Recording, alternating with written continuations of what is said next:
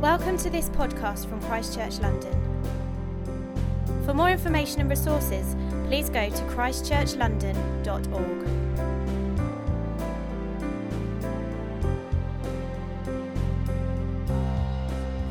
Dave to the front. I'm just going to read today's passage, Psalm 95. Come, let us sing for joy to the Lord. Let us shout aloud to the rock of our salvation. Let us come before him with thanksgiving and extol him with music and song. For the Lord is the great God, the great King above all gods. In his hand are the depths of the earth, and the mountain peaks belong to him. The sea is his, for he made it, and his hands formed the dry land. Come, let us bow down and worship. Let us kneel before the Lord our Maker. For he is our God, and we are the people of his pasture, the flock under his care. Today, if only you would hear his voice. Do not harden your hearts as you did at Meribah, as you did that day at Massah in the wilderness, where your ancestors tested me. They tried me, though they had seen what I did. For forty years I was angry with that generation. I said, They are a people whose hearts go astray, and they have not known my ways. So I declared on oath in my anger, They shall never enter my rest. Please welcome David as he comes to speak to us. Thanks, Vernon. Morning, South Service. How are you doing? Great to be here. Great for Philippa and I to be here together, and we've managed to organise things this week so we don't have to rush away, or I don't have to rush away when I finish preaching. So looking forward to spending the whole morning with you. So really pleased about that. Happy New Year to you as well. Hope you had a good break over Christmas. Uh, just in the run up to Christmas, our three adult children, 22, 22, and 24, said to us, uh, Mum and Dad, any chance we could have the house for New Year's Eve? And we said, uh, What exactly do you? I mean, we could be upstairs, or they said, No, no, no, no, no, no, don't come back till 3 a.m. at the earliest. So, because we love our children, and more importantly, in this context, we trust our children, we said, well, this is a great opportunity for us to go away. So we went away for two or three days. We left our children with the house. I can report it's both still standing. And we saw our first ever photographs of our son actually with the Hoover. So it does, it was miraculous in all sorts of wonderful ways. And uh, we had two or three days away. And during, on, just before we went away, I started thinking, I wonder is there anything particular we should do? It's New Year, it's that time of year where you think about how 2017 was, what you want out of 2018. And I started flicking back through the 2017 diary, and I was surprised, really pleasantly surprised, to see just how many things there were to be grateful for. And actually, in the end, I decided I would write Philippa a letter just recounting, reminding her of all the things that we were to be grateful for from the last year and I gave that to her at the beginning of a meal on our first evening away, and we spent the whole evening actually thinking back over 2017. It was a rich and wonderful thing to do. Uh, of course, the next day our minds turned to 2018. What do we want out of 2018? And no doubt everyone's minds will have turned to this at some point. Some of you only fleetingly, others of you maybe with a certain degree of seriousness. You've really thought about this over the last uh, few weeks. Either way, my appeal is this. My appeal is that whatever your plans, your hopes, your dreams, your aspirations for 2018, at the bottom of it all, may it be a life of worship. And one of our hopes, one of my prayers for Christ Church London, all of our services across the city is that we would grow in our worship of God this year. For after all, that is why you and I have been made. We've been made to be worshippers, and actually, we come most alive. We become ourselves most fully the people, the person that God created you to be. You become most fully as you orientate your whole life towards worship. So, these next few weeks, we are doing a series on worship. And having done, have, uh, Joe having given us a bit of an overview last week, these next four weeks, we are going to focus particularly on the time of worship that we have as we gather together. Worship, of course, is much broader than that. It's about every moment of every day, but there is something particularly important about what we've just done and what we'll get to do more of in a few minutes. And if you like, at the start of this year, I hope that this series will sort of supercharge us as a church, will get us focused, will remind us of its importance, so that we can really give ourselves to the worship of God during 2018.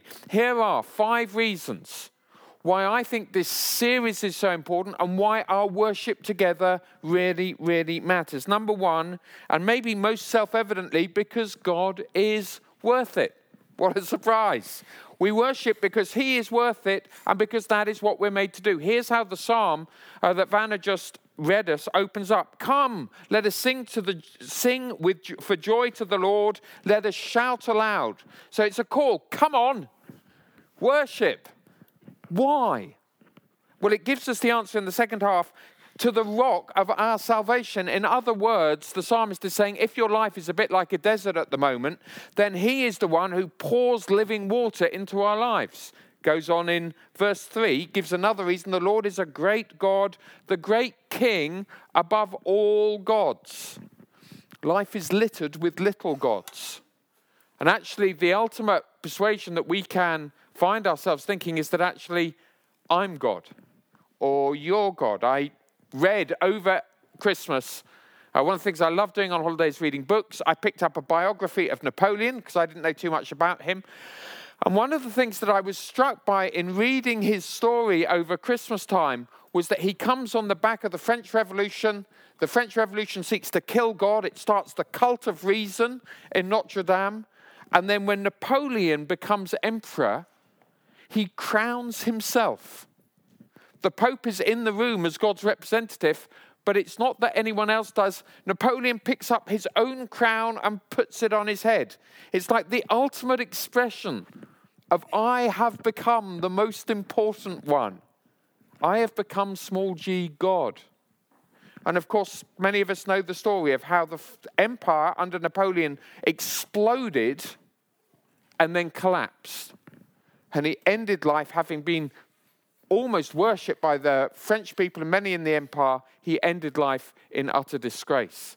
And that is what happens when we persuade ourselves that we are God rather than Him.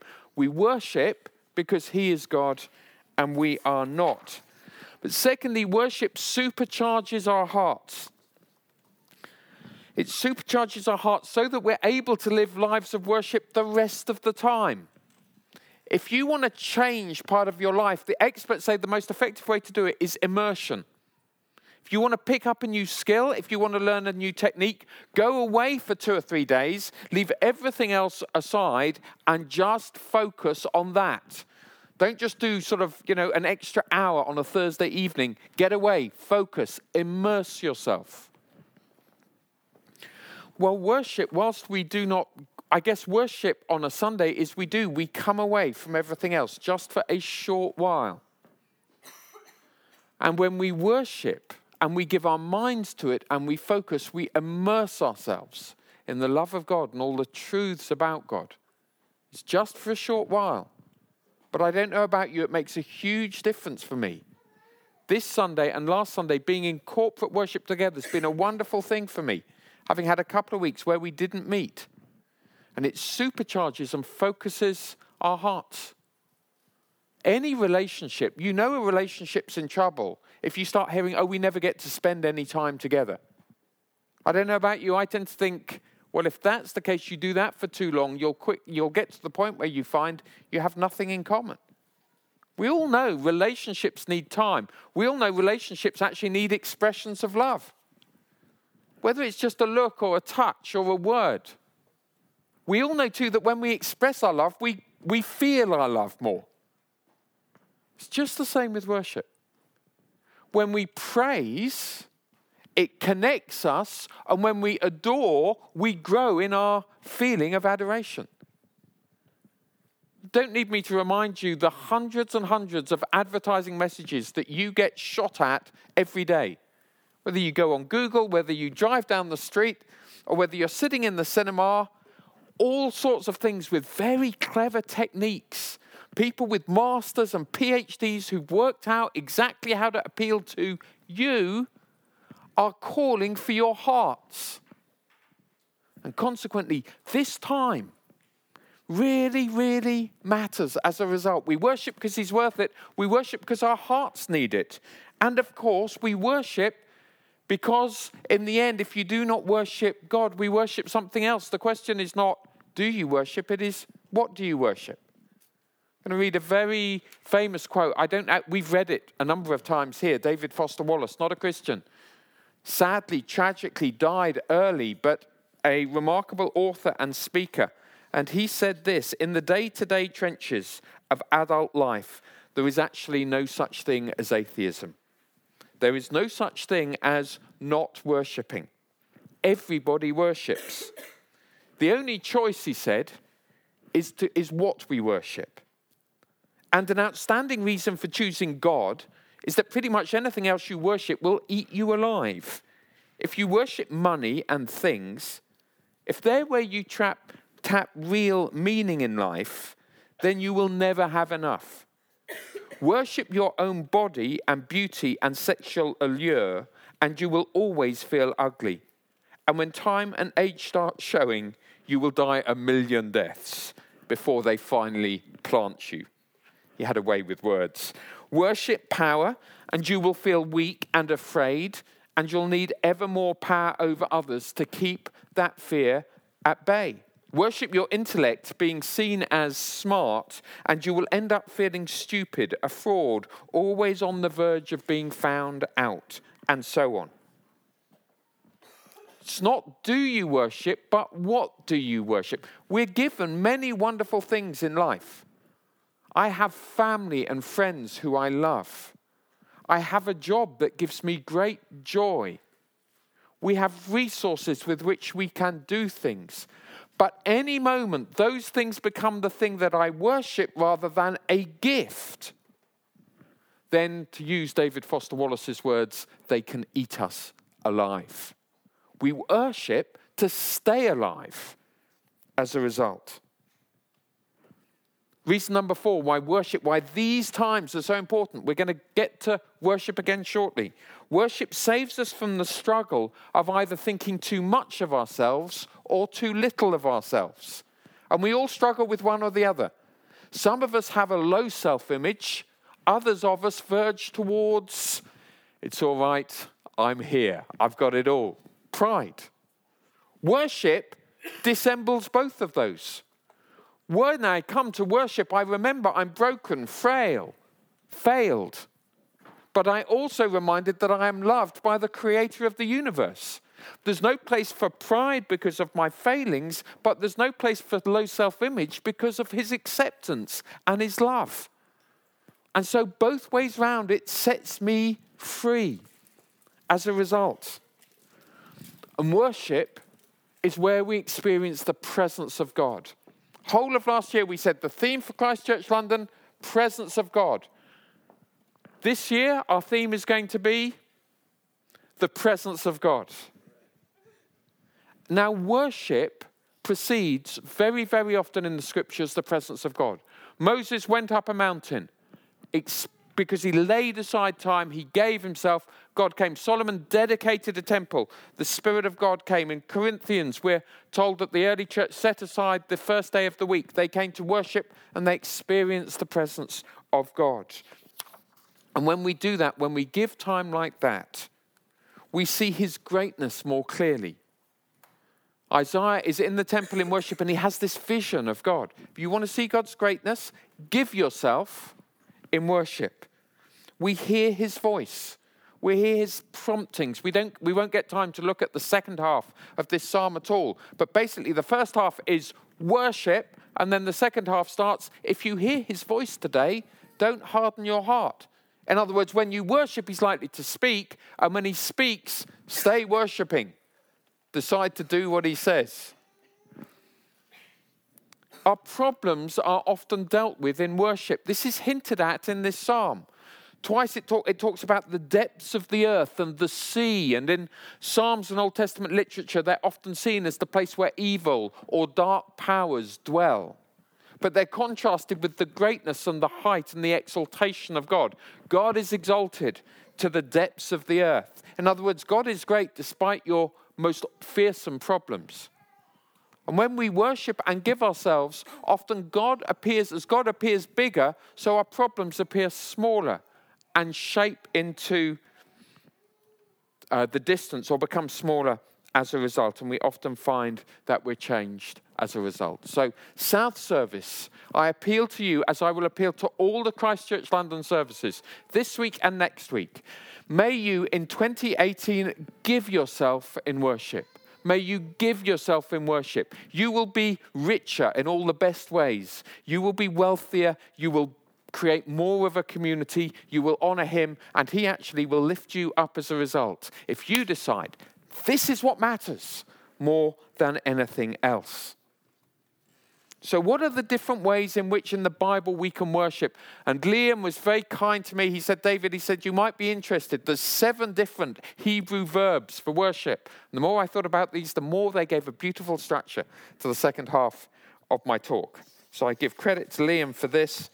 Um, but uh, here's seven different ways we can understand worship. Many of them reflect the use of our body. We'll come to that in a minute. But the first is this to shine or boast or celebrate God's greatness. And with each of these verses going to come up, I'm not going to read the verses, but you can just make a note of them if you want. To the word that's translated in the English often praise literally means to boast or celebrate God's love. Now, when you love someone and they do well, that is a natural response. One of my children has recently negotiated a new job, and I've watched them through every step. And I'm not telling you which one it is, so I hope it's okay boasting on them like this. But uh, they did, I was really, really impressed. I was impressed with their honesty. I was impressed with their courage, their forthrightness, loads of other things. So by the time they're done, I cannot help myself. But I am saying, you did brilliantly with this. When someone preaches, I, I think of one particular sermon towards the end of last year, uh, uh, and I was at the Mermaid. And one of our preachers is just preaching, and my heart is just getting moved and moved and moved. By the end of the sermon, I can't help myself. I just have to look this person in the eye and say, That was brilliant. Thank you so much. Now, that is a normal human experience. We all do that at different times and with different things. And that some people say, How can the Christian God, possibly be a God who wants us to worship him? No, they, they do not understand. They've not thought deeply about human character. We naturally want to boast and celebrate on those that have done well, who we love.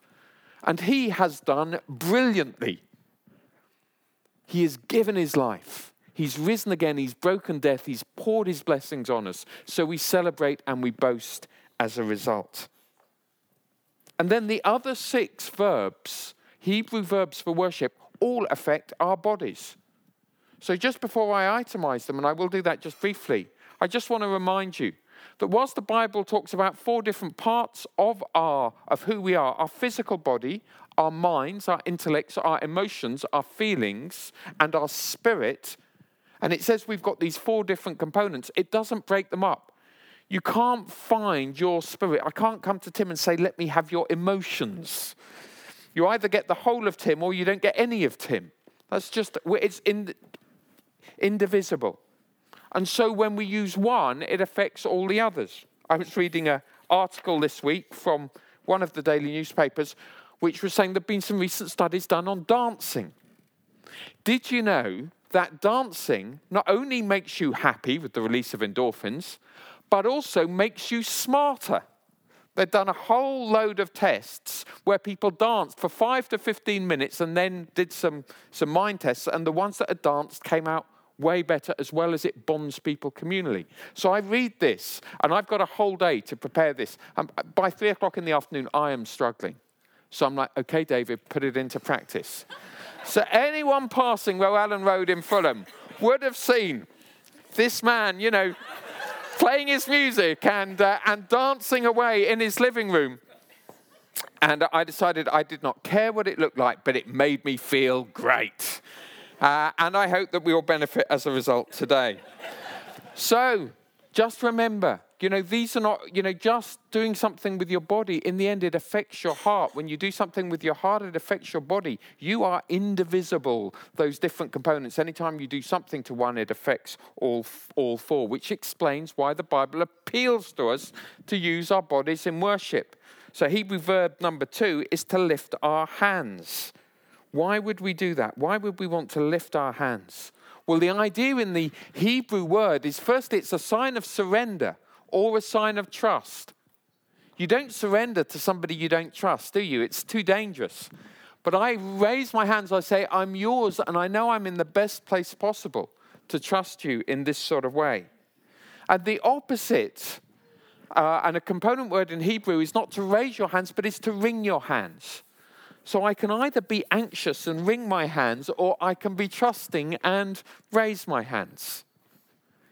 It's also a sign of acceptance of the gifts that God has already given and the gifts God might give us as we worship. As Rich was singing uh, the last song about God's love, uh, I, just in my mind's eye, it was as if there was rain in the room, just as a picture of God's, God's love. Bible often talks about water as the love of God. That was just how I could see it. Well, if, if the love of God, you want to put out your hands and receive what He's got. So we raise our hands as a result. Thirdly, the Hebrew word to shout and applaud. Clap your hands, shout to God. Now, the context here is not a football match or a concert at the O2, though one does shout and applaud in those contexts. But the context is of a conquering hero having come back from battle, battle which has saved the nation from their enemies who would have overridden them and taken them into captivity. But rather, the hero returns. He's decimated the army. He returns to the city. So everyone shouts and applauds. On occasions, when one of our national sporting teams has won a World Cup or something, we put them on top of a bus and they go through Trafalgar Square and everyone applauds. Well, that's a pale image of how a people feel. It's a silly example compared with the conquering king who comes back and everyone's, yes. Well, that, of course, is how we worship. He has broken your greatest enemy, death, and the devil forever. You are free. And so we shout and applaud. And there are times where it's appropriate. And there's probably just about enough people, I would think, adults in this room today, that sometimes at the end of songs to applaud together. There's other times where you just want to shout, Yes! He's loved me. He set me free. He's done it all. We lift our hands, we shout and applaud, Next, Rich, you'll be interested in this one to sing and play instruments with joyful expression. Good one. So we praise God. We're so grateful for all our fabulous musicians we have here at Christ Church London. And here is an exhortation. There's other exhortations to play with skill, and they do that. Here's an exhortation to play with joyful expression. So that whatever else you're doing, you're showing from your heart, through your body, your love for God. Number five, to kneel in adoration or to fall even prostrate on the ground. Overcome by his greatness, we want our bodies to reflect it. Sixth Hebrew word means in silence, to stand in silence. There are just occasions in worship where the presence of God is so amongst us that no one wants to say anything. In fact, there's been occasions I've stood there and I'm thinking, please, nobody say anything right now. It's just, this is a holy moment. And it goes beyond words. You're experiencing, you're standing in silence before Him. If you like, live silence. And seventh, with tears. With tears. This can be the natural overflow of our hearts. It can be a reaction to God's love, or it can be a lament for the grief that we're going through. Life gives us things, we're grateful to God. Life sometimes takes things away. We go through periods of mourning and grieving. They're very important, important to handle them well. Tears are appropriate in both contexts, as actually tears are also appropriate in prayer when we are moved for the plight of those that we are asking God to intervene on behalf of. So, those are the ways I want to encourage us, as the Bible encourages us, to worship with our hands lifted, to shout and applaud, to sing and play with joyful expression, to kneel in adoration, to stand in silence, to express with tears. So let's just bring this into land. And I'm deliberately short this morning because I figure that we learn much more by putting this into practice immediately than by waiting seven days before we do. So, how should we respond? I want to suggest number one, that when we worship, we decide not to be self conscious. We decide not to be self conscious. I remember the first time I ever raised my hands in worship. It was the most uh, painful experience. I was absolutely sure that everybody else in the room was looking only at me, which of course was ridiculous. I was actually in a room with virtually nobody I knew, and everyone, of course, is always more preoccupied on themselves than on anybody else and most other people had their eyes shut anyway. But nonetheless, I had to go through the pain barrier we all have to go through as we decide not to be self conscious, but rather not to make an idol of me, but rather to make worship of Him preeminent. Secondly, I want to encourage you to decide to focus in worship. To decide to focus. I understand what it's like when you get here at 10 o'clock. That can be a challenge. It's a bit like st- sitting down at your computer first thing in the morning. You put it up and you think, Google something, anything other than my inbox right now. Or it just it takes a few minutes. So that's why there's an encouragement in the scriptures to prepare our hearts for worship. Can I encourage you? Be here before 10 o'clock, so at 10 o'clock you're ready to worship. I, I don't get through weeks well without, my, without these times. I don't think you do either. Make them a priority. Aim to be here for quarter to 10. Then you're here, ready to go at 10 o'clock. Decide to focus, but once we're here, we say, Now I'm here. This is a short time. I'm here for Him. I'll give my mind and my words and so on and so forth to Him. Thirdly, do not be anxious if in your worship you become conscious of other things. It's not unusual that in our worship we become aware of our shame, our guilt, or our insecurity the things from, if you like, the depths of the earth. And we give those to God. Oftentimes, as we're worshiping, God frees us from things. Other times, we become aware of them and we realize we need prayer in another context or at the end of the service. All of that is fine. But don't push those things down, but bring them into the light. Sometimes I find it curious when people are anxious or upset and they're in worship and they go out. I sort of think the very best place you can be at that point in time is in, in that sense of God's presence. Decide to focus, decide not to be anxious. And fourthly, my encouragement to you is spend time in worship at home. Spend time in worship at home. If you're a singer or you have an instrument or you fancy yourself as a singer, either's just fine. Then launch in.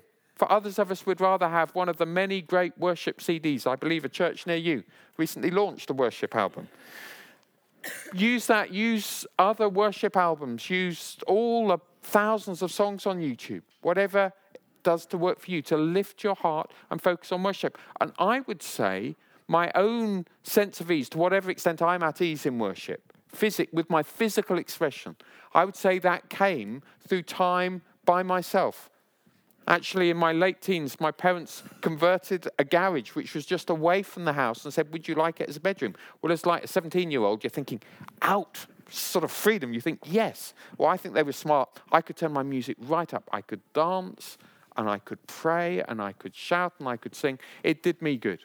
Now, you may, may or may not want to bear in mind your neighbors, but my encouragement, nonetheless, is that you give yourself to worship personally, a personal worshiper uh, becomes also a public worshipper. Many years ago now, um, I worked with uh, an incredible context, seeing many people come to faith out of uh, crime and addiction, very, very broken backgrounds.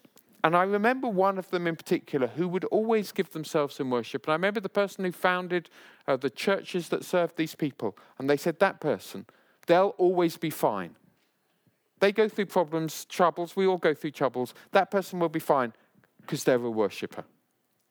I want to suggest in 2018 that's a good thing to remember for each of us. If you are primarily, first and foremost, a worshiper, I want to suggest 2018 you'll be fine. Now, that is no prophecy about what's going to come for you in 2018. We simply don't know. The chances are you will have good and you will have bad. But if you're a worshiper who puts Him first and it puts the whole of creation in the proper perspective, you're going to be just fine. You're going to be just fine. Now, my encouragement, I want us to worship together. And it may be like the psalm that as we worship, after we've worshipped a while, we hear his voice. Today, if you hear his voice, do not harden your heart. So we'll see what he does. But let's stand together, shall we?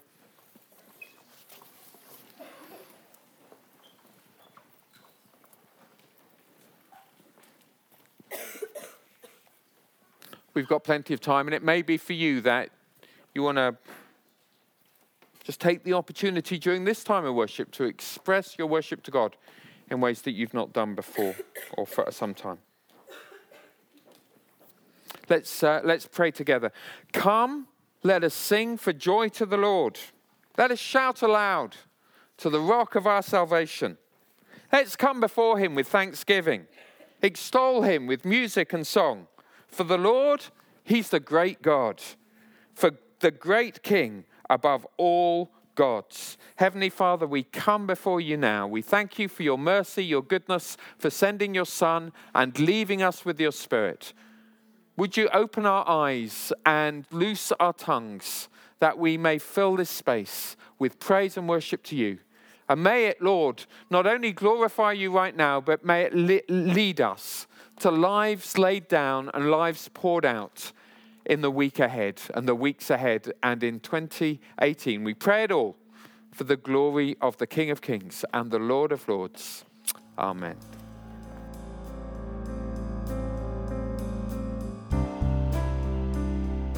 Thank you for listening. For more information or for further podcasts and downloads, please visit christchurchlondon.org.